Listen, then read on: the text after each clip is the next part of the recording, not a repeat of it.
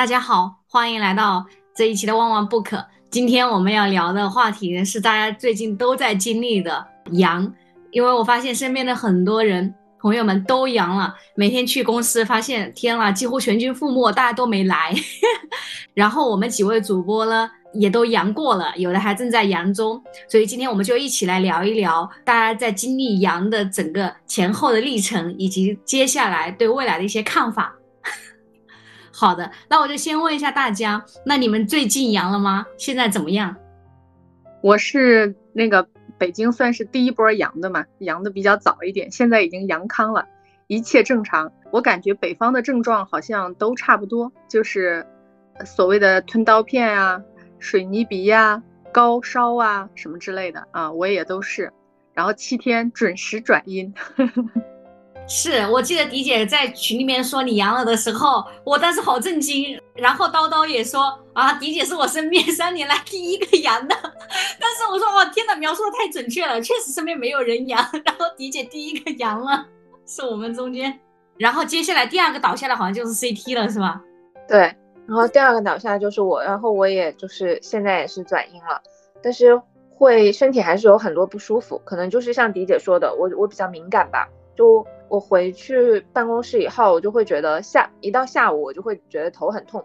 当然也不确定是就是没有好透的后遗症呢，还是因为我全天都要带着那个 N95，然后我觉得在那个密闭的办公室里面也确实会很不舒服。还有还有就是我们那层楼可能毒性太大了，因为我们那层楼我们整个中心基本上阳的几率是百分百，快到百分百了。现在应该就只有四五个同事。在坚守着，在冲决赛圈了。然后第二个就是，可能也是因为抵抗力下降了吧，然后会有一些皮疹，就是会起一些小红疙瘩，然后特别痒，特别干。就我我以为只是因为冬天了很痒嘛，然后后来我发现，嗯，就是我看到群啊，还有看到一些公众号说，也有一些阳的人，他他也会好了之后会是这样。我身边也有一些，我觉得可能就是抵抗力差，免疫系统差了，所以一些。反应都出来了，我也看到一个博主说，其实这个就是一次大考，会把你身体很多隐疾都给勾出来。我觉得也对，因为我本身就是，就是皮肤会过敏的人。想起上次 CT 去体检也是各种各样的，CT 确实身体很敏感哈。叨叨，我还没有康复，我阳了六七天了，然后经历了高烧，高烧整晚睡不着。然后又嗓子吞刀片，都是最疼的，应该是前天和昨天吧。就晚上的时候喝水也喝不了，一天可能就喝不到两杯水，然后喝一点粥。晚上也是嗓子疼的睡不着，就是你吞，就是那个什么叫咽空气都疼，很疼。那你 吃的啥？就喝一点红糖粥。哦，那你的主食就就是喝一点红糖粥。今天就喝了。一小碗红糖粥，因为咽不下去，因为喝水都咽不下去。天呐，那你咳嗽吗？当时没有咳嗽，我当时还在想，我只有嗓子疼。然后等今天嗓子疼减轻以后，就开始咳嗽、鼻子疼，然后头疼。我觉得好像叨叨比我更严重。对对，现在的声音都完全 和平常的不一样。我我觉得我完完整的经历了他的，就是，但是我看还有很多朋友说他们从头到脚疼嘛。我是没有从头到脚疼，就是就是嗓子疼是，我觉得是我除了生孩子以外感受最疼的一次。那确实还挺严重的。我我记得迪姐当时在我们群里说，就是感觉北方的毒株好像是要严重一点，然后南方的是要轻一点的。但我感觉好像现在就我身边那些人也在就经历那些很严重的，就是症状。嗯，好好好像前几批确实。是没有什么，就比较轻。但是最近我感觉倒下的那些人，他们都症状都很严重。嗯，对，我是上上周日呃发烧，但我在我身上，我确实是体现了南北毒株的差异。我真的很轻，我就周日下周就是上上周日发烧，发烧之后我就觉得天啊，头疼的不行，然后呢就赶紧 就去睡觉，然后呢以及喝热水。是丽叶她提醒我这样子。我觉得确实还是照顾的挺好的，我就发现这两个动作非常非常的有效。我盖了很厚的被子，我发现出汗了之后，然后他就是说，如果到晚上以及到第二天，如果那一个体温还没有退下去的话，或者说升得更高了的话，那你再吃退烧药。然后我就没有吃药。后来发现到呃第二天的时候，其实那个温度已经降下来了，相当于我完全就是靠自己的身体的治愈力 就好了。然后你们刚说的其他的一些症状，我完全没有经历。我就是呃在前段时间有咳嗽，但嗓子也没说很痛，就是呃咳嗽加上发烧，然后体温降下来之后。本来其实，呃，到第二天的时候，体温已经降下来了。我在想要不要去上班。呃，丽叶她提醒说，就是如果你没有好完全的话，那你再去上班，有可能再反复的感染，或者说反复的又发烧了。他说你这是一个很好的善待自己的机会。恰好前两天。我们不是录制了上一期，就是说要好好的爱自己啊，这些。我说，嗯，是的。虽然我现在这是一份新工作，可能面临怎么样，但是不管了，自己身体第一位。然后我就跟老板说，嗯，我要请假。对，但我觉得真的做的太对了，因为我发现身边有同事，他在我之后呢，他呃他也请假了，请假第二天呢，呃他又来上班了，发现他又感染了，现现在他。又继续请假了，已经今天他又请假，相当于请了三天了。但我的话就相当于在第一次发的时候，呃，请了一天假，然后一直到现在都没有复发，都挺好的。我们公司是这样规定的，就是说你有了症状之后，你的抗原阴性之后，就抗原转阴了之后再去，呃，办公室上班。那大家基本上都是要七到八天的时间才会转阴嘛。所以我们基本上就是整个休息了十天的时间，就十天之后呢，我们回到办公室，因为我是第一个倒下的，我也是第一个转阴的，我就到办公室之后，我发现非常吃惊，因为我以为那天只会来我或者是两三个人，结果我们办公室只有两三个人没来，其余的人都来了，都来上班了。然后我说你们都转阴了吗？他们说对啊，我们都转阴了。然后其中有一个说。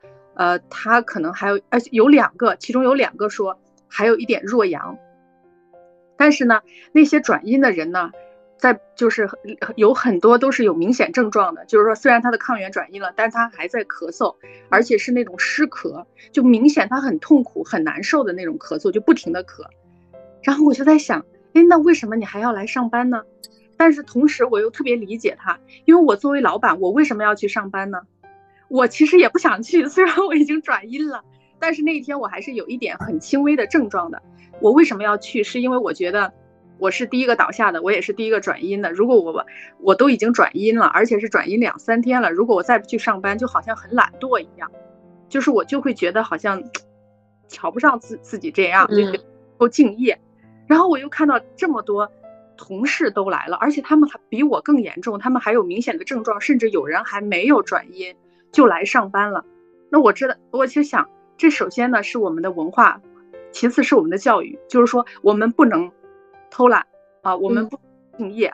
如果我我不及时去上班的话，如果我因为我的疾病额外多休息两三天的话，老板一定会对我另眼相看，甚至会惩罚我。然后当然他也会自我苛责、自我惩罚。然后我就想到我跟呃，因为我姐姐不是在美国嘛。美国前两年疫情特别严重，其实现在也很严重。然后他们的公司文化是另外一种文化，就是不管是呃小孩子还是员工，只要你身上有任何一点的症状，如果你还去上班或者去上学，他们会认为你是不道德的。嗯，因为你要把你自己有病，为什么不在家好好的隔离和休息？要把你的症状传染给别人，这是非常不道德的一件事情，不会有人这样做的。所以我觉得很有意思，这我觉得我就在想，这首先吧是两种文化、两种教育的差异，其实也是说白了，就我们的经济发展水准跟他们的差异，在我们的行为模式上的反应，就是我们就会更慌张、更着急、更害怕，就是轻伤不下火力线嘛，是吧？对，我同事就是这两天有有那个。就症因为来上班症状又更严重的，又回家休息的，就像刚才晶晶说的，又继续请假的。因为空间就那么小，现在又是冬天，你知道北方的冬天很冷，是绝对不可能开窗的，大家就在里面咳嗽啊，各种，其实就是互相在传染。哎，我想问迪姐，你们公司就是大家居家是算有薪病假吗？还是算什么？我们是照发工资的，我们所有的这些都是，还我们公司太小了。这点工资还不给大家发，我觉得太可靠了。真好，真的是太好。把钱再扣一扣，还让大家怎么活呀？我请的病假，病假是没有工资的吧？哦，我们请病假也是有工资的。哦，对，因为都病假本来就应该有工资啊，对吧？一般是会有有薪病假，还有就是病假的，很多公司都会有有薪病假，而且就是那个专门，比如广最近可能很多社保局就是都都有在视频号里面说，就这种其实是要正常发工资的。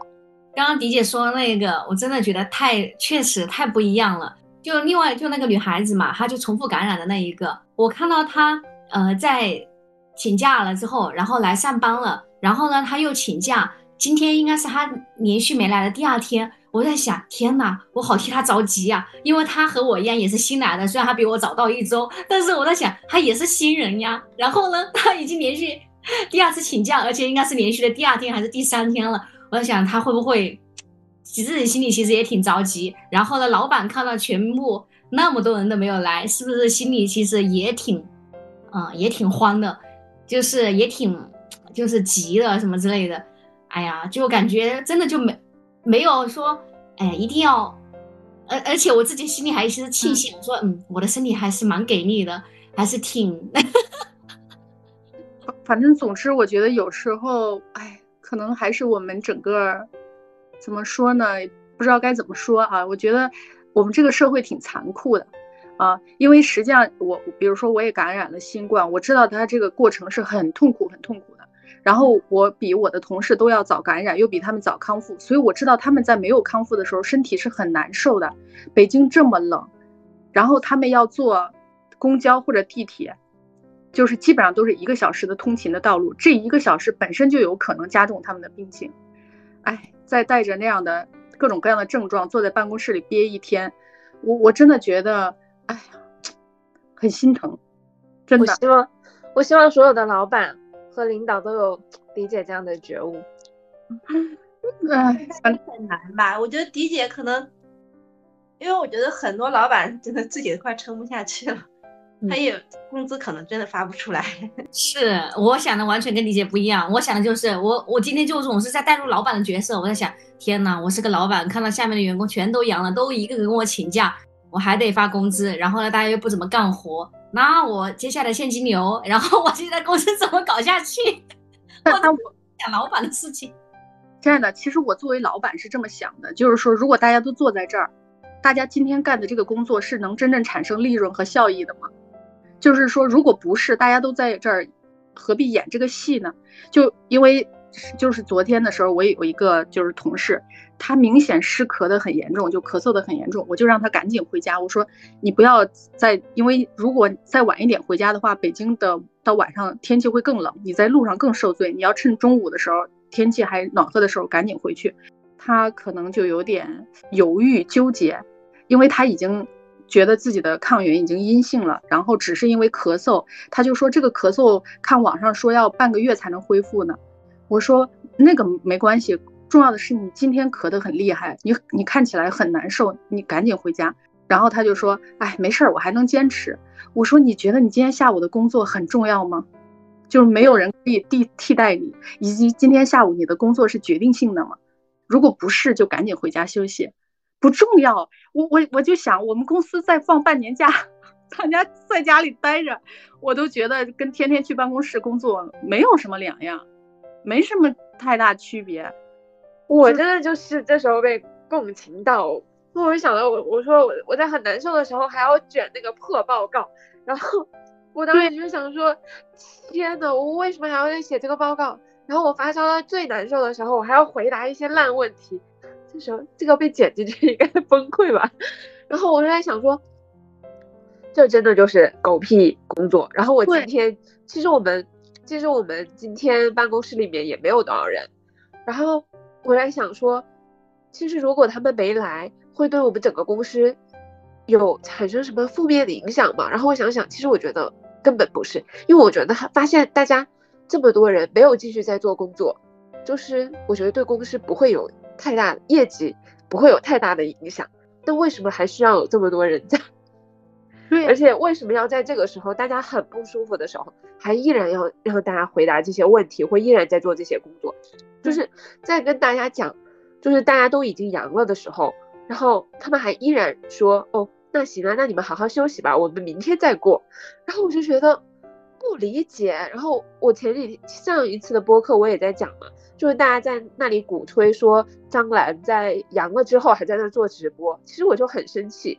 我想说，这个时候为什么还要倡导这样的价值？就是我不管你阳没阳，其实大家都能看到那个症状是非常不舒服的。那这个时候你还说要让大家坚持工作，我就觉得这种我特别不理解这种导向。我觉得这种导向就是特别不人道的。对对，是这样。所以有时候我在想，在中国当一个年轻人太难了。太难了，真的没有人，就没有人呵护你，或者说我们说的更残酷一点，呃，大家好像没有把一个年轻人当人看。当然，中年人也是活得不如狗啊，上有老下有小，也没容易到哪儿去啊。就就是我我只不过是就是通过这一次这个同事们的那个来上班的这样的一个啊出勤率，让我感到非常震惊。那你们这一次好起来都有吃药吗？就是之或者说之前有囤药吗？有没有做其他的一些相关的预防措施？我我我都不敢说，你知道吗？我其实是吃莲花清瘟好的。他们真的是吃莲花清瘟约等于脑残，你知道吗？然后我我觉得这个莲花清瘟被黑化的太厉害。其实我本来也不打算吃莲花清瘟，然后那个时候是因为我发烧嘛，三十九度多。我有一个特别信任的中医，我就给他看了我的，他让我看舌头啊什么之类的，然后他说，你吃莲花清瘟只要两顿到三顿就好了，啊，不要不用吃时间太久。我说那个药不是很寒吗？他说可是你现在的症状就适合吃那个药。然后我呢就吃了第一顿之后就退烧了，嗯，出汗退烧，然后第二顿的时候喉咙这个症状就缓解了很多，然后我就没有吃第三顿，所以我总共整个。呃，生病的七天嘛，基本上就是吃了两两次莲花清瘟就好了。我为莲花清瘟代言。我听了张武红那个音频，我对莲花清瘟闻风丧闻风丧胆。嗯，但是我周五那一天是，呃，我我是吃了乱七八糟的，吃了一些药，什么，因为那天是特别痛苦，特别难受。是周六我看了那个老中医之后，不是看了，就是就是叫远程面诊之后，就没再吃别的药。对，迪姐，你之前好像是有七天的时候，哦，是吧？嗯，那个好像很危险，反正就看到看到各种新闻说不要不要呃混着吃药，哎呀，嗯，就好担心。但我都没有吃感冒药，我只是吃的，就比如说缓解喉咙疼痛的，呃，缓解鼻塞的，就那样那一类的东西。那看来提前也有囤很多药是吧？家里之前就有备是吧？不是特地为这次备的是吧？我一个同事特喜欢囤东西，然后那个所谓的什么叫国六条还是不是十条？国十条刚发布的时候，他就说一定要买药，一定要买抗原测试盒，一定要买温度计。然后他那时候好多人提醒我买药，我就想，哎呀，傻子才买的，我就没买。对他非常夸张，他还买了制氧仪，呃，雾化器，就这一类的东西。那太牛了，因为我我觉得就像以前说买盐一样，我想谁还买不到药？这是二零二二年了。对啊，我也我也是这么想的。我当时，但是我还是因为大家要凑单嘛，我就跟着凑了，也买了很多药。CT 好像也提前也备很多药是吧？因为我记得你总是在群里面提醒我们。嗯，就是这里也不得不感谢一下博士，嗯，就是他也确实忍着被骂了很多次。就是在广州疫情 很严重，总说封城的时候，他就拉着我去囤了很多药，然后去了好几个药店买药，然后我当时就很生气，我就想说为什么要做这个动作？然后他还打电话给就是两边的父母，就逼着他们一定去买药。然后我和我爸都很不理解，因为我和我爸一直都很不喜欢他囤东西的习惯，然后他连黄桃罐头。红烧肉全都早早的囤好了，当时我真的很生气，我想说在干嘛，然后真的到到了那一天，我发现天呐，然后当当然还有一个就是在新呃十条发出来之后，那就是我们副总裁也让我给所有的管理层和就是办公室里面备着那些药，所以这也确实就是每个人都有两份这样子的就必备的那些药，所以其实我还是还是有比较多的药的。到了这个时候，在我特别难受的时候，我开始吃黄桃罐头的时候，我就觉得真香啊！我爸妈和他爸妈都说，就是我们别人在让他们买药的时候，他们都都很自豪的说，就是我儿子早早的就让我已经买好了，准备好了，如果你们需要的话，我可以给你们。对对对，哎呀，这个真的是为博士点赞。对啊，太厉害了。叨叨应该和我一样也是没有囤药是吧？但我发现你好像嗯，我囤了，但是在所有人都告诉我要囤药的时候，我就觉得这个事情很傻，我就没有囤。我开始囤药是因为迪姐阳了，然后我就想我要去买药。那个时候我就已经知道，就是说。呃，很多地方已经买不到药了，呃，但是我还是就是想想办法呀，买了各种各样的药，比如九九九呀、感康呀、安芬呀，呃，布洛芬啊，就是各种也都买齐了。其实买齐以后，我就觉得就是个心理安慰。我我想我也不一定会阳，而且不是说无症状特别多嘛。我想我今年身体这么好，说不定就无症状，哎，买就当个心理安慰吧。然后等到我感染第一天、第二天，感觉有点嗓子不舒服的时候，我就觉得，嗯，我应该是无症状，就只有嗓子那种轻微的不舒服。我还想发朋友圈说，要不要说一下不用买药，我又没发。然后，然后后来我又发烧三十七度六，但是只发烧，也没有别的症状，嗓子也不疼啊什么的。第二天他就退烧了，我也没吃药。哎，对对，第二天吃了。布洛芬，吃了布洛芬之后，他就退烧了嘛。退烧之后没有任何症状，然后我就想，哎，还是不用吃药。等到晚上三十八度八，然后，然后我就想，嗯，吃药也没用啊。吃了布洛芬还三十八度八，我又想发个朋友圈，不用吃药。然后等到第二又隔一天，然后烧到三十九度，不能说话，然后也睡整晚不睡觉，就是他高烧嘛，就是在你那个。呃，他好像说是就是偏气管类的病毒嘛，所以整个气管在那里高高烧，巨难受的时候，然后我就想，真的是你给我毒药我都 吃，什么药都吃，我就开始把我买过的药都研究一遍，开始自己从早到晚，我一天三顿我都换着药吃。我我先是嗯吃了那个安芬冲剂，然后吃完之后呢，我嗓子疼嘛。我就开始吃甘草片儿，然后等到高烧两天，第三天的时候开始嗓子吞刀片了，就水已经喝不了了。这个时候就是精神已经完全崩溃，我就吃甘草片儿，吃甘草片儿，然后到晚上整晚就因为嗓子疼睡不着了，我就把甘草片放，因为我小时候吃很多甘草片儿，我小时候经常感冒，呃，所以我从小特别讨厌甘草片的味道，就觉得。闻到我都觉得非常的反感，但是我太痛苦了，我就想，他们说甘草片不是含化效果更好吗？我我嗓子当时已经就是咽口水都咽不下去了，就喝喝白开水都喝不下去，我就开始吃甘把甘草片放在嘴巴里含着，就是凌晨的时候，然后含着它它还是一样疼，根本就没有缓解，但是就是那种什么。疼痛冲撞疼痛就是那种，嗯，对药片的疼痛来，呃，冲撞那个嗓子的疼痛，就是互相就是能能分分散一下注意力。我反正我觉得是仅次于我生孩子的疼痛，太疼了。拔牙我拔过四个牙，我觉得我一次拔两个牙都没那么疼。天呐，真的太疼了。然后我就开始吃雪糕，因为饭都没怎么吃了嘛，然后就吃连着吃了两三根雪糕吧。嗯，就是可能唯一的就是有个心理安慰。其实我觉得吃雪糕就是也没有让我缓解疼痛，还是很疼很疼。然后第二天就接着吃药，那个什么双黄连口服液啊，一次喝两瓶。我就是因为我是整晚不睡觉嘛，我就是隔几个小时喝一两瓶，隔几个小时喝两瓶。然后等到第二天的时候，接着吃甘草片，然后一次吃四片。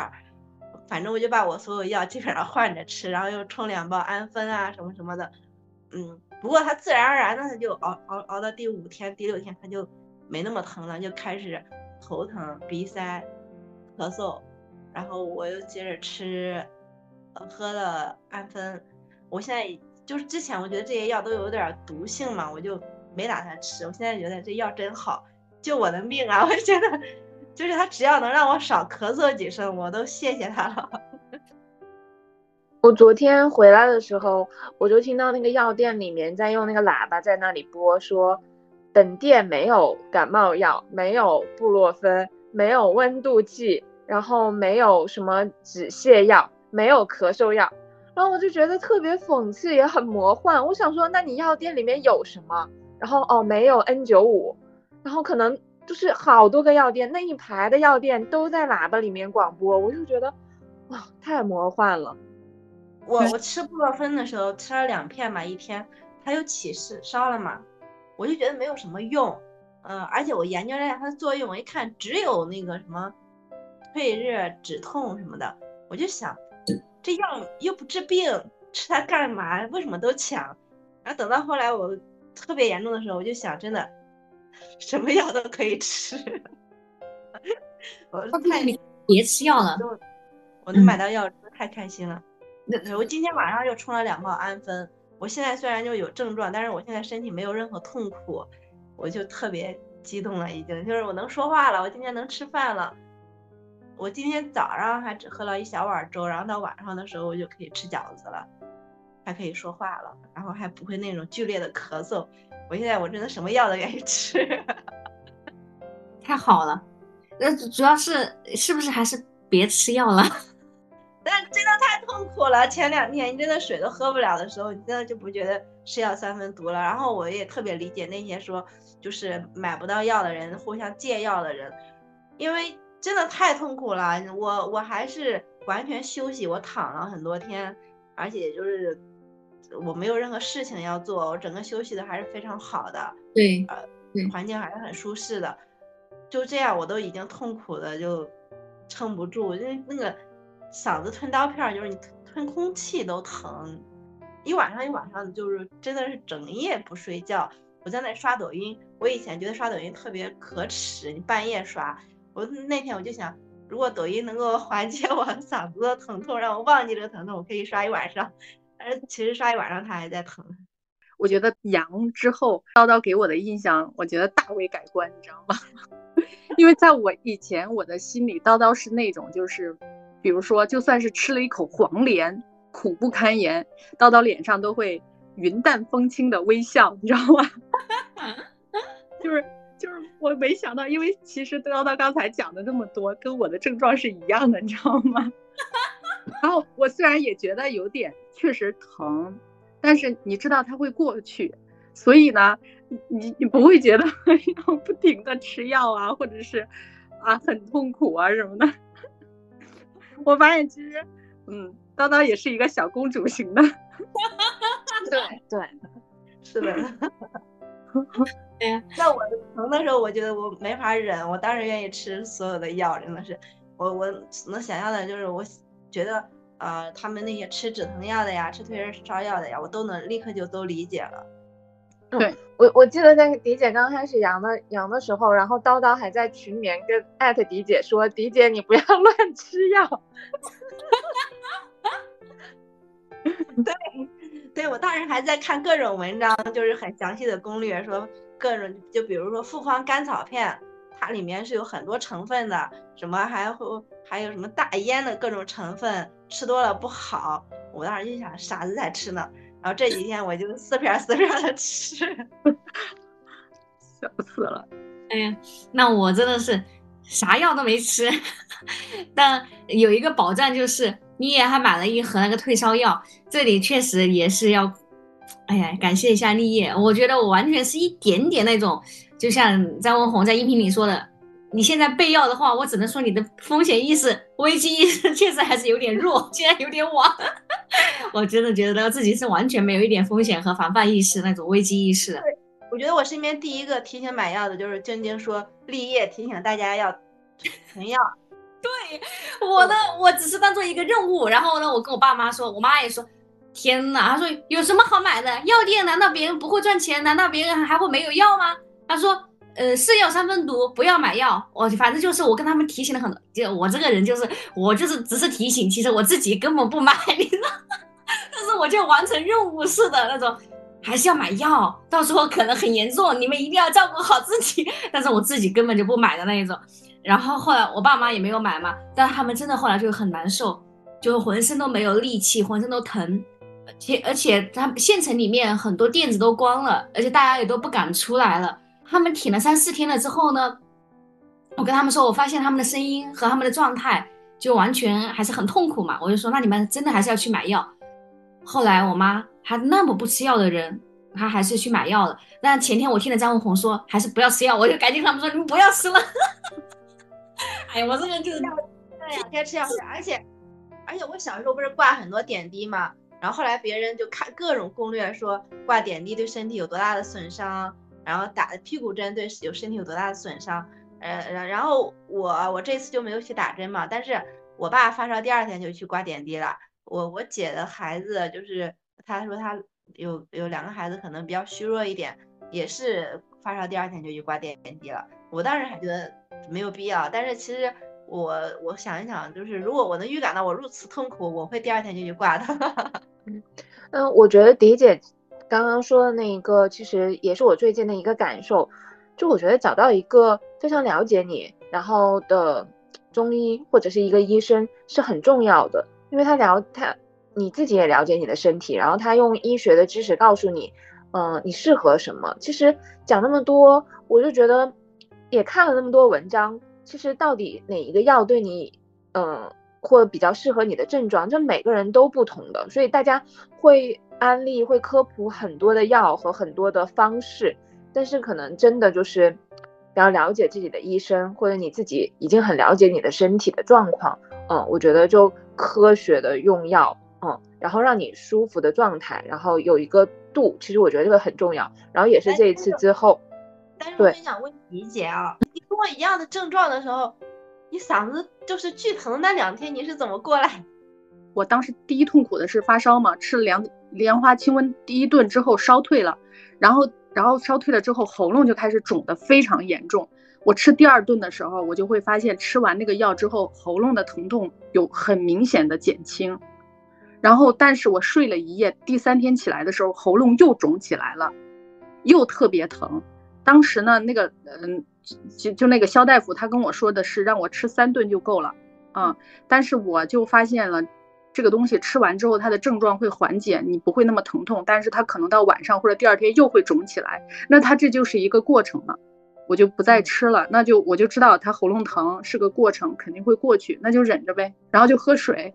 那你还是能咽下去水的，就是没有像吞刀片一样，就是咽唾液都特别特别的疼。那你很难受的时候，你都在干嘛呀？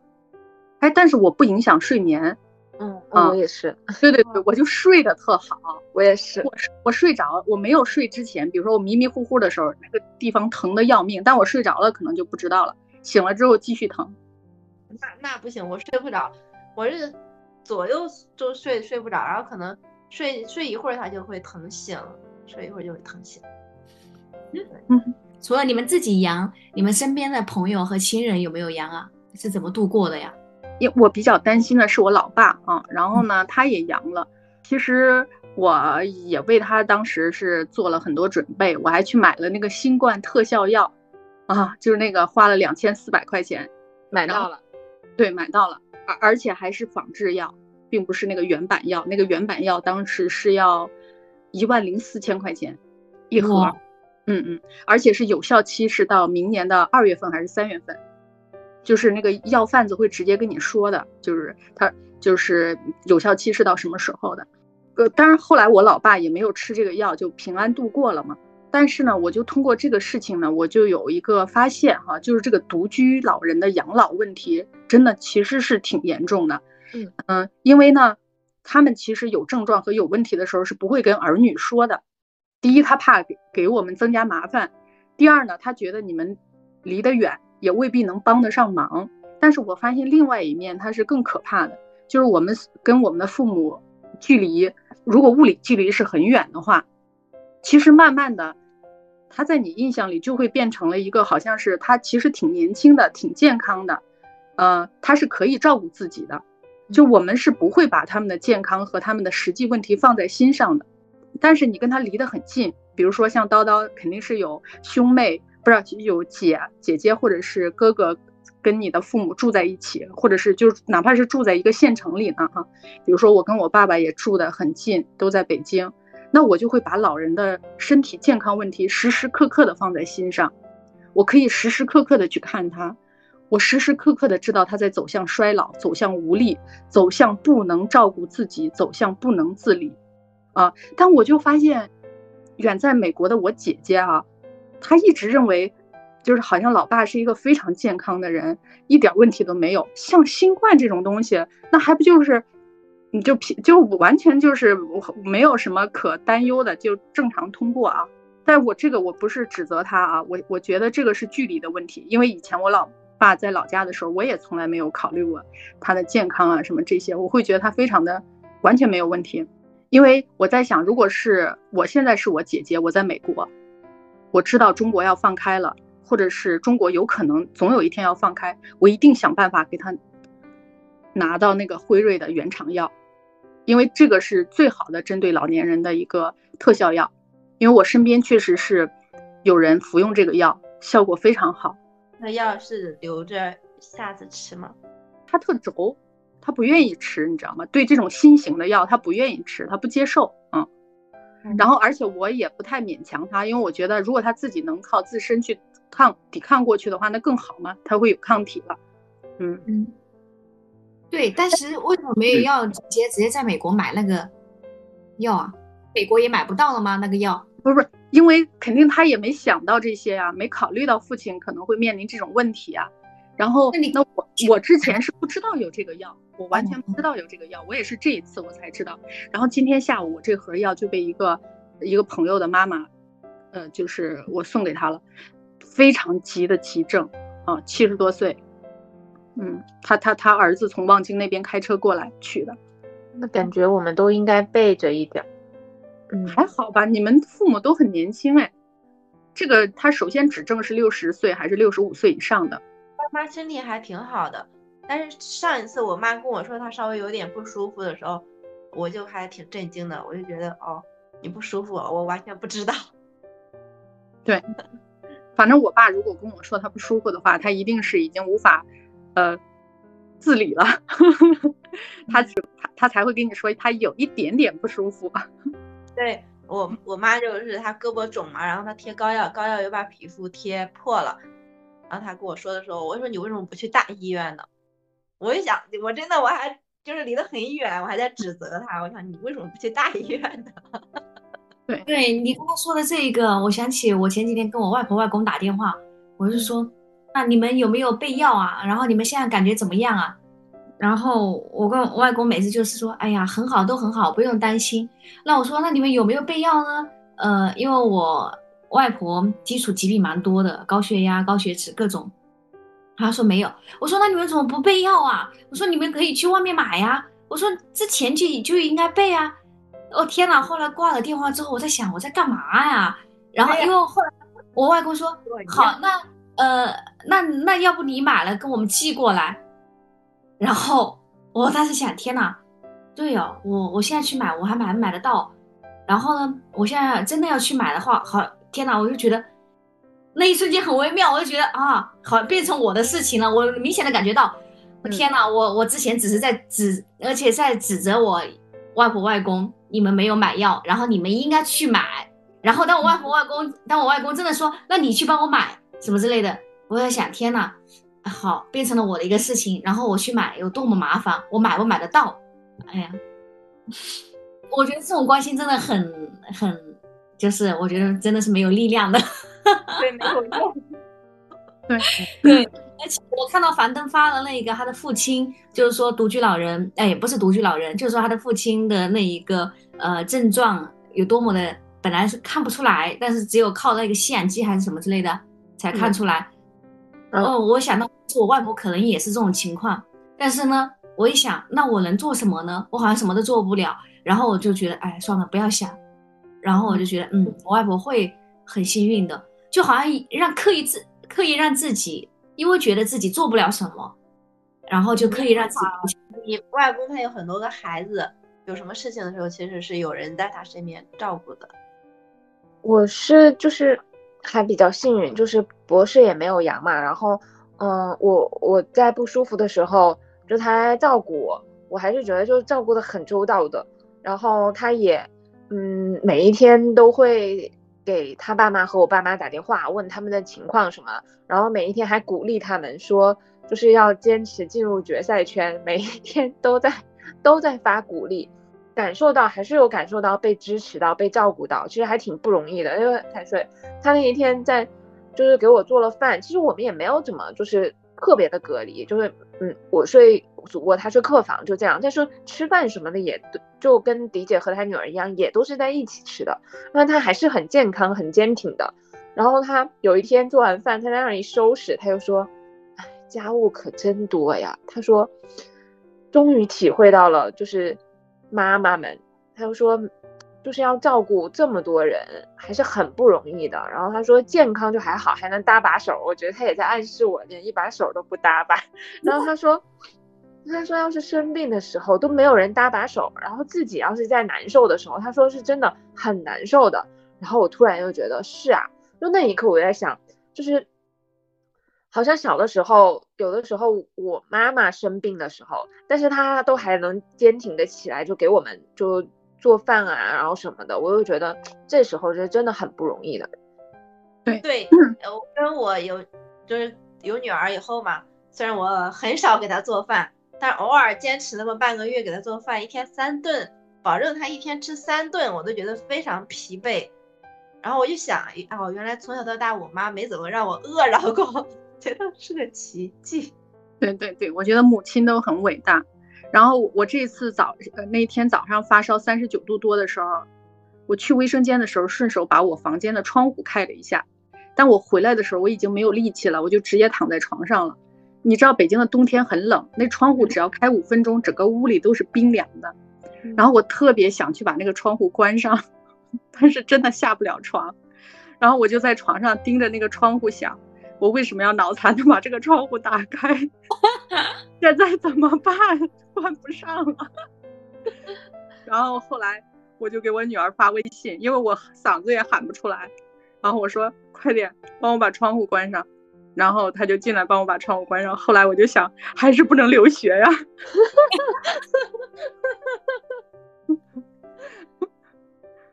那提前你老公在外面隔离着吗？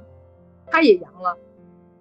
所以，我女儿是个奇迹啊，你知道吗？我们全家都阳了，然后她在羊窝里面，她到现在还阴着。我自己这一次就是，我真的隐隐约约体会到一点责任的感觉。以前就是，呃，总是我妈妈、爸爸，特别是我妈妈就提醒我，什么要早睡早起啊，嗯，要照顾好自己，什么什么说这一些。但这一次，我感觉这个病情，但真的听到有人。呃，就无论是看一些新闻说北京的殡仪馆都排队啊，然后真的有很多人都去世了，我就觉得天呐，这真的还是挺恐怖的一件事情。然后呢，他们其实也是，呃，缺少很多真正的一些消息的，就是正确的一些呃认知的。然后呢，我就搞得我，其实我其实已经没什么症状了，但是我觉得我一定要好好的听张文红那个音频，我就把。六十多分钟的音频，我听了两遍，而且呢，我怕我自己 听不到，然后呢，我又把它转成文字，然后我再把文字呃复述出来，然后发音频呃给我爸妈他们，就是，哎呀，我就觉得天呐，因为我觉得如果他们真的怎么样，哎，反当然当然，哎，反正就是说有一种，哎，我有一种真正的，我觉得我是一个家庭的一个比较想要去照顾他们的一个角色了，对。然后我感觉我爸爸还有反骨，晶晶发音频我也不想听，发文字版我也不想看。哎呦，我之所以没有看，是因为我看到那个网上辟谣了，说那不是张文红发的。没有啊，是张文宏的音频啊，声音都是一样的呀。是，那声音不像是他的。那个你看那个张，对，你看那个张强医生刚发的那个微博，然后他说只不过是声音声线有点像而已。崩溃了我害怕发了起码十多个人。没关系，没事儿，没事儿，没没事儿，都是传播正能量。对，我不忍心提醒你，当时因为我天呐，我，哎呀，就我小时候无论病得多严重，乡村医生就是几针打下去，然后就好了。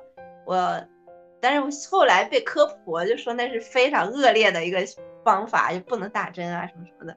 然后我二姐她孩子都在县城嘛，她孩子就是发高烧，只要烧得很很疼痛的时候，她就会立刻带人去挂点滴，然后就会好了。我我以前也想劝劝他不要这么做，但是我经历了这个这最近这个新冠以后，我想想挂赶紧挂，真的不要太疼。迪姐的公司好像是大家还很多人上班，然后 CT 这边是很多人都没有来了，是吧？主要是因为我们确实倒下的人太多了，然后接连倒下。我们部门现在不是加我就三个人了嘛，然后终于在昨天，我们最后一位同事也倒下了，所以就，然后今天我看了一下，可能整个我们那个中心也就来了不到十个人吧，因为大家，而且这还有就是，呃，杨康的同学又重新加入，那也才不到十个人，嗯、就我们整个中心有六十多个人呢。我们公司那只能说我们公司还是都是比较强的，嗯，总共七个人，有四个人请假，那起码还有三个人 都来了。然后，而且我发现我们，嗯，因为是共创，也是那种创业公司，大家每一个公司都是一个小型的格子间。对我发现，呃，同一层几乎好像只有我们这一户开着。所以说，今天下午、今天晚上的时候，有一个那一个保洁的那一个 叔叔拿着一大呃，用一个大盒子装的，全部都是卤鸡蛋来给我们。我说我们也只有几个人，然后呢，你可以再把这个这些卤鸡蛋再分给别人。然后他说他们都 都没有来，公司都关门。但真的就感觉到这个卤鸡蛋哪里来的呢？他说是下面的餐馆，就是没有卖完的。呃，我是明显的感觉到，以前我每次下去吃饭，他们那一些餐馆都排前面排好长好长的队啊，因为我们那边本来就是那个办公的区域，就是一到吃饭点就特别特别多的人，然后今天下去一个人排队都没有，然后进去就几个人在那里三三两两的打饭，哎，那我想问一下啊，你附近的餐馆或者是各种小店，嗯呃，还开门的多少啊？有一半儿吗？嗯，呃我这这边吃饭的店还是都开着门，只是我觉得天呐，前对比起对比之前的那一个排队的盛况，真的就是太明显了。我觉得他们真的都很受影响啊。就像今天中午跟同事讨论，他说，比如说他们早上又不做，晚上又关门，就是只做中午这一餐，中午这一餐，嗯、这大家都没有来上班，这么少的人吃饭，那肯定有很多剩饭剩菜，别人的生意肯定是受影响的呀。比如，所以说那个当那个叔叔他端上来的那个鸡蛋，不知道是哪家店的哈，但肯定也是相当于生意不好，全部都没有销售出去嘛。哦，他是依靠的你们那种工作对上班族。对，我感觉这就是环环相扣，没有一个能够独善其身的哈。是啊，我因为我住的比较偏嘛，然后我去逛街的时候，看到十个店有九个店都关了。我没有阳的时候，我还想，哎呀，他们真是，司机说他们就是因为呃刚开业，刚放开的时候都开业，然后都变阳之后就都关门了。我就想他们怎么那么脆弱，老板不应该阳性依然是开店吗？然后等到我病倒的时候，我就想，哎，大家其实最好都躺个十天半个月 的，对，太太疼了。不仅是自己阳了，他生病，第二个就是很多人大家都不敢出来了，他们也没有生意可以做，就关店了。对，我街街上人也很少。除了这个，还有其他印象深刻的事情吗？就整个放开之后，我印象最深的就是我有一个朋友，他买了好多盒的新冠特效药。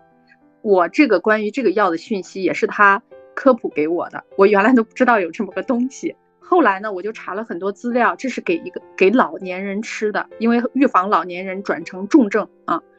他三十多岁，我我就不知道他为什么对这个这么狂热，而且他他有了症状，他和那个测和抗原的测试是阴了之后，他立马就吃了。他马上就吃了，因为他的症状是三十八度的发烧，三十八度多，但但是他的体质可能对发烧特别敏感，他三十八度多的时候就已经感觉到头疼、肌肉疼了，但是他那时候抗原是有一定的滞后性的，抗原还是阴，所以后来他他第二天抗原阳了之后，马上他之前也没吃药，之后也没吃药，就是吃这个药，他只信这一个药，吃完之后十二个小时之内吧，他的所有的症状都没有了，但是这个药是要吃够。叫五个疗程，就五天的，然后每天是三片药，然后他就超级迷信这个，让我感到非常的迷惑。但是，但是我就很跟风，因为他这么说了之后，我就毅然决然的加上了那个票贩呃，不是那个药贩子的那个微信，然后是在还收港币，你知道吗？我当时买的时候应该是最热的时候，最火的时候，根本就没有药。还得收港币，你知道？哎呦我的妈呀，可洋气了！现金吗？不是，微信给他转过去，他会自动转那个。我跟他输人民币，他转成港币，他只能收港币。我就买了一盒，但是当时呢，那个他当时只能两天后才能跟我发药，因为没有现货。我就急的，哎，我不就又在群里问那个 立业吗？你不是帮我问到立业的那个朋友？嗯，你还记得吗，晶晶？哦，我记得，是从他那里买的吗？我又在他那儿又买了一盒，啊，我又在那个人那儿买了一盒，因为那个人那儿有现货，啊，而且，呃，不是，他也没有现货，是是这样的一个情况，是他他他当时刚好有一个药到北京了，他卖出来的药到北京了，但那个人不要了，哦，然后就相当于是我刚一问他就有现货的药在北京，因为这些药还得得从外地快递到北京，然后我就直接从他那儿把那个药拿回来了。那迪姐是买了两盒吗？两盒，但是呢。就我有了这个药，就是，就是那个，就马上你知道吗？就是就会有人知道你有药，因为真的很多人需要这个药。当时我爸又不愿意吃，然后有另外一个人就找到我说，他他说你你能不能把药给他，因为他也是救急嘛。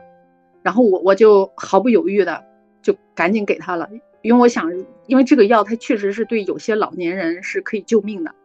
然后，所以我给把那一盒给他了之后，我手里就剩最后一盒了。我本来想说留着，如果万一我爸哪天复阳了或者怎么着的，结果今天又有一个人，他他也是他他母亲嘛，嗯，就是有这个情况，然后我又把药送就给他了嘛，嗯。你你他们怎么就知道你有药啊？我去，都来找你，都是从我那个朋友那儿知道的信息。我那个现在就是一个这个药在北京的信息重点。中转站，你知道吗？他他特别知道谁手里有有这个呃那个就是现货的药，而且他今天告诉我他有四盒药是后天到，因为他知道我手里一盒药都没有了啊。然后这些人都是他的朋友，就是需要药的。他然后他就是说到时候他还给我一盒，就是四盒到了之后还给我一盒。嗯，然后我还在想我要不要跟他说我不要了，你留着吧。嗯，他买的是特效，呃，他买的是正版的还是反的？他只有一盒是正版的，他一开始的时候买到过一盒正版的，后来正版的完全就没货了。确实，我觉得那个有基础病的老年人啊，真的就需要需要药的。所以他是给我印象很深的，因为我觉得大家在群里，不管是小区群啊、公司群啊，还有朋友群啊，大家聊的都是自己的症状啊，都是吃什么莲花清瘟呐，还是吃布洛芬呐，还是各种辟谣啊，就这些事情。只有他在疯狂的，呃。就是在研究这个，因为那个仿制药它还没有说明书嘛，所以他每天给我分享的就是中文版的说明书啊，各种什么禁忌症，然后什么乱七八糟的。那他是男生还是女生？大概多少岁？女性，三十多岁吧。嗯，他他给他的孩子也是，他们全家都感染了，孩子和她老公都是吃的这个药。那就是他吃了这个药，确实就是对于症状的缓解是很快速的嘛？非常快速。就比如说，你看我们吃了莲花清瘟，我们还会难受，我们还会发烧。嗯，他是吃完几乎就是，他说他几乎第一次吃完就很快就没有症状了。然后，但是他还是坚持吃了第二顿和第三顿，因为他害怕复阳嘛。然后我看了一下这个药的作用机理，这个药是因为我们在这个。测出抗原的时候，我们的病毒是一个大量复制的一个状态，这个药就是快速的截断病病毒复制。你吃到体内之后，它的病毒复制就被那个剪断了，剪断了之后，你体内总共就那么一点病毒，你就把它给排泄出去之后就没了。嗯嗯，这里要提醒，就是每一个人科学用药，根据你的身体状况啊。但是我会买，会，你知道吗？就是我根本就不敢吃，我就算再难受，我都不敢吃。而且我为什么也没有坚持让我老爸吃，是因为里面连个说明书都没有，它就是一个药盒，然后完里面装了两板药，你知道吗？你真不敢吃。这就说到，我觉得印象最深的不是那天我也在群里发了，就是我看到腾讯出的那个小程序，就说，嗯，求药的和有药的就可以相互救助的那一个，对，就那个我是特别感动的，然后我就第一时间参与到了嘛，我就觉得这个就是真正的科技向善，然后在做，就是符合他们价值观的事情，对，然后我我觉得腾讯在这一次疫情当中，我确实是觉得值得点赞的，然后我参与了之后，就是。嗯，因为我那天也是头疼嘛，我又睡不着那一天晚上。然后我，嗯，第二天早上就有一个男生，他就，呃，加了我。然后他看朋友圈啊，就是我觉得是很有意思的事情。我那天帮助了两个人嘛，然后都是两个年轻人。然后那个男生刚好还住在我当时就是搬家中间中段，嗯，租的那个小区。然后他就加我，他说他太难受了，他就他想就是找药，我说 OK。然后我在给他的时候，我也给了那个两个快递员的小哥就一份药嘛。然后那个快递员小哥很懵逼，就是他可能完全没有想到会给他们药吧。然后他就特别感谢。其实我觉得我当时给药给他们一份也有两个原因，一个是就是共情吧，就觉得他们也很不容易，而且他们更容易有风险。第二个就是。我也确实看到了很多很多新闻，说就是在寄药的时候寄丢了嘛，然后因为可能真的就各个环节都有一个问题，我就觉得，呃，确保不要丢，就这个给我印象特别深。然后后来因为加了这两个呃朋友，然后就看跟他们聊天，看他们朋友圈，我觉得也是个奇妙的缘分，都是两个特别有意思的年轻人嘛。然后就在这里，呃，程序员，然后但是看他们每朋友圈每一天都还在。就是特别有希望、努力的生活，然后去去呃听 Life House 啊什么的，然后我当时就觉得，真的我感受到了那个遥远的相似性，然后在他们身上就看到了那种，嗯，有一点点希望吧。那时候也还是感动到了我，然后我就想起了迪姐说要日行一善，我当时回来还就是能帮助到人是特别开心的。我回来还跟就博士和我爸妈说。我说我今天做了善事，我觉得上天应该会眷顾我吧。然后是特别会让人开心的帮助人，我觉得这个是，这是第一个让我特别感动。第二个特别感动就是我们办公室总共加我，我们这个部门就三个人了嘛。然后我觉得在我倒下的时候，我我们那两个小伙伴是很给力的，就是他们帮我承担很多，因为我们也还要负责我们整个营销的抗疫什么的嘛。然后他们都会说让夏姐好好休息，有什么问题我来。然后我也觉得很感动。嗯，对，就是我也有一个瞬间，是因为北京在上一周的时候一度那个快递是瘫痪的，整个瘫痪的。然后呢，就是有一个顺丰他来我家取那个件儿，我我也是给别人送药。然后呢，那个人他是腿是有一只腿是残疾的。就是他走路是拖着那条腿走的，非常瘦小的一个中年男性，而且他不停的咳嗽。就是我们我我我把件儿要给他，然后我不是要付费嘛？就这个过程中，他明显已经阳性了，他已经感染了，但他还在送件儿收件儿，而且他是个残疾人。然后我们刚刚聊了那么多，其实就是终于呃三年多风控结束了，然后接下来放开我们经历的这一切。那接下来完全放开之后，呃，你们觉得对你们的生活以及未来有什么变化吗？我觉得你们先说吧，否则我一说又拉低能量。没事，迪姐，我们可以承受。对，我我们可以承受。其实我以前有的时候，就比如我不敢看那个什么被嫌弃的松子啊，详细的去呃看每个细节。然后 CT 讲完以后，我觉得也挺有道理的，直面各种低能量，直面惨淡的人生。对，直面惨淡的人生之后，我也想再去做旅行攻略，然后以后每年做短途旅行、长途旅行，好奇的地方都去看一看，做生活美食攻略，然后去看看自己希望把房间布置成什么风格，因为目前我还是非常低俗的奶油风，公主奶油风，也很好啊，很温馨啊。嗯，对呀，对呀，对，非常的没有品味的风格，但是我觉得，哎，怎么舒服怎么来。喜欢就好。嗯，对呀，喜欢就是最有品味的。对，对，就是现在好像，呃，一直在放弃别人的评价标准。对，就是彻底的。然后现在是因为疫情嘛，我觉得经过疫情就更能彻底的放弃别人的评价标准，真的太不容易了。去怎么样给自己选择呃简单美味的一日三餐，然后尽可能去吃更多的青菜水果，呃健康节约环保的生活，生生活的仪式感再多一点儿，因为觉得。呃，三年，三年管控让我有脑子有点懵，你知道吗？我我其实上大学挺辛苦的。我后来跟我其他同学聊天之后，我发现人家没什么考试啊，考试就写一写，特别是学文学的，就写写影评都能考完。我真的羡慕的流眼泪。我天天都看电影，我我想写影评，我就没有这门考试。我大学比高中过得还苦，嗯，比高中数理化难多了，又高数啊。什么什么电路啊，什么计算机啊，呃，什么就是七七八八几十门课，然后每天都是课满，然后题又贼难。我觉得学的虽然说有用吧，也都是计算机的方方面面。要说没有用吧，我觉得也没啥用，反正过得很辛苦。然后我觉得这三年吧，谈不上辛苦，就是那那四年也谈不上辛苦，就是它是一种压抑。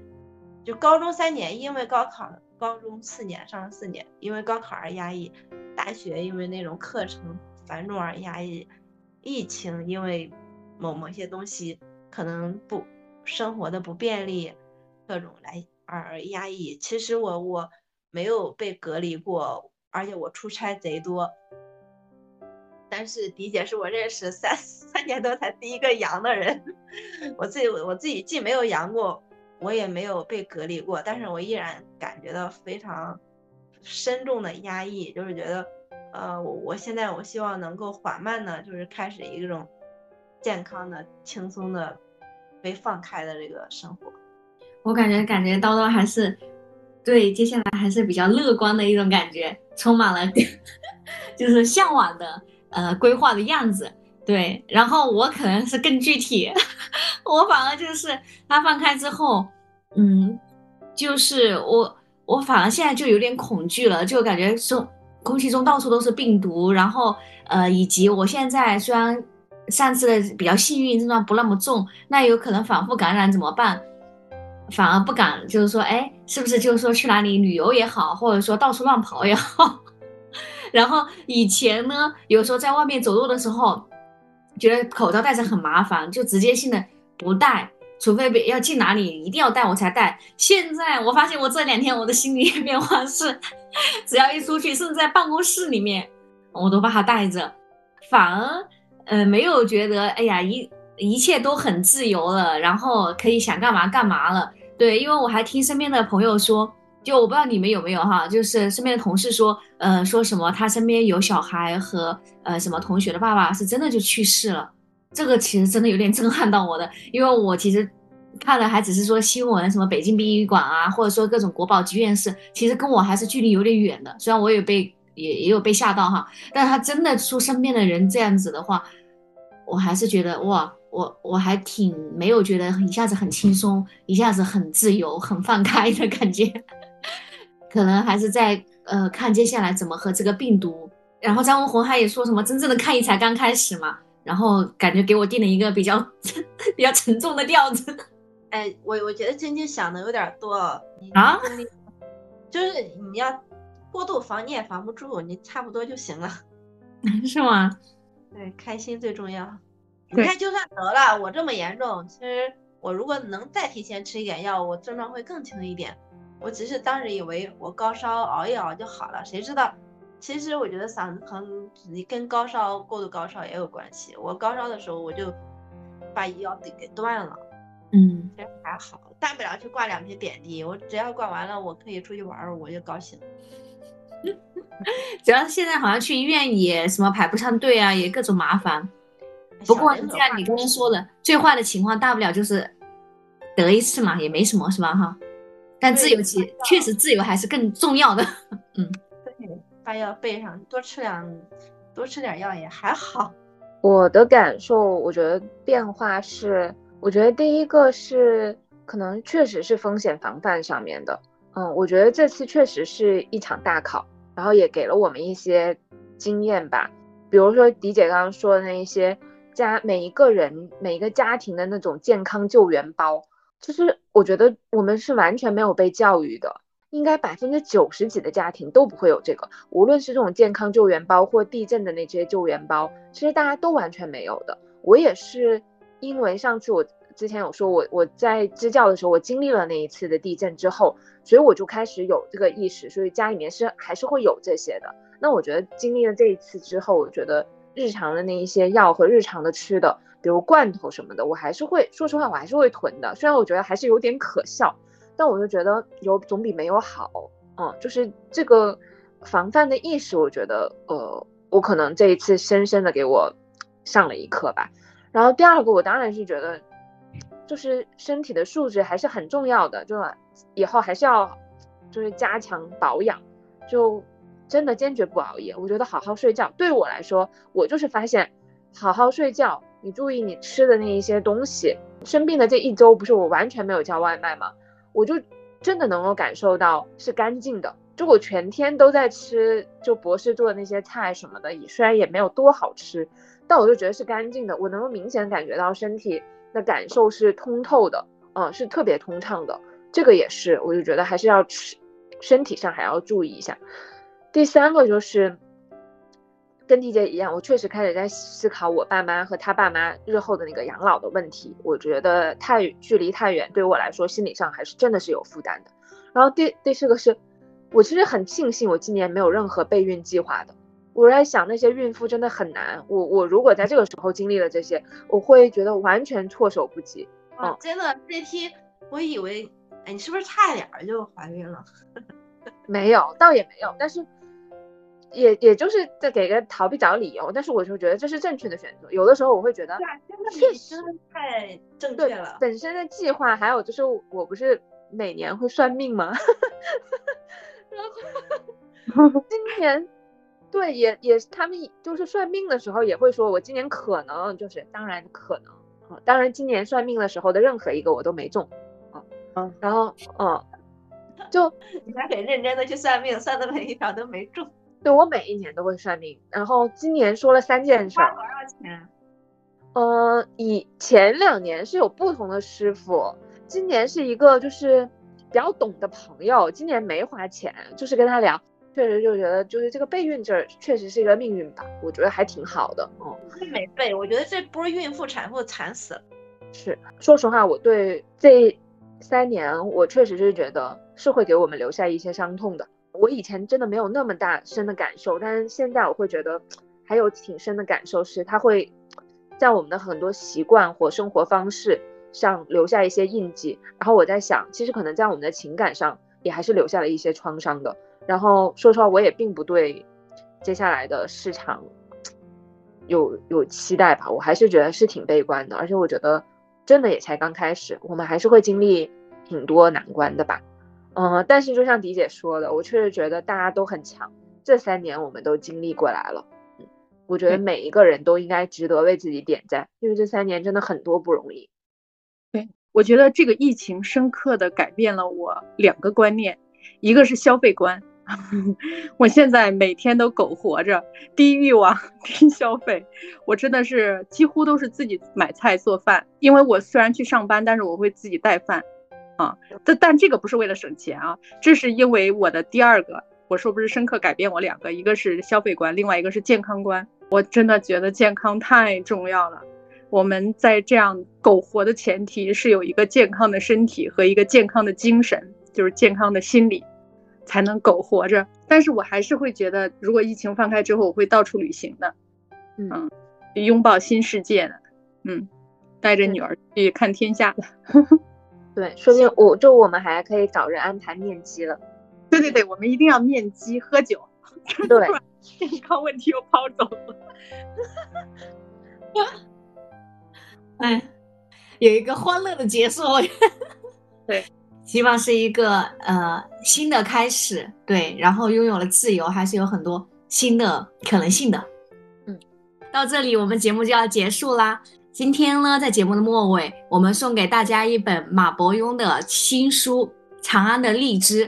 这本书在豆瓣上面评分非常高，而且被大多数认为都是读完酣畅淋漓。希望大家在疫情放开之后，都能拥有一个酣畅淋漓的人生。谢谢大家，拜拜，拜拜，拜拜。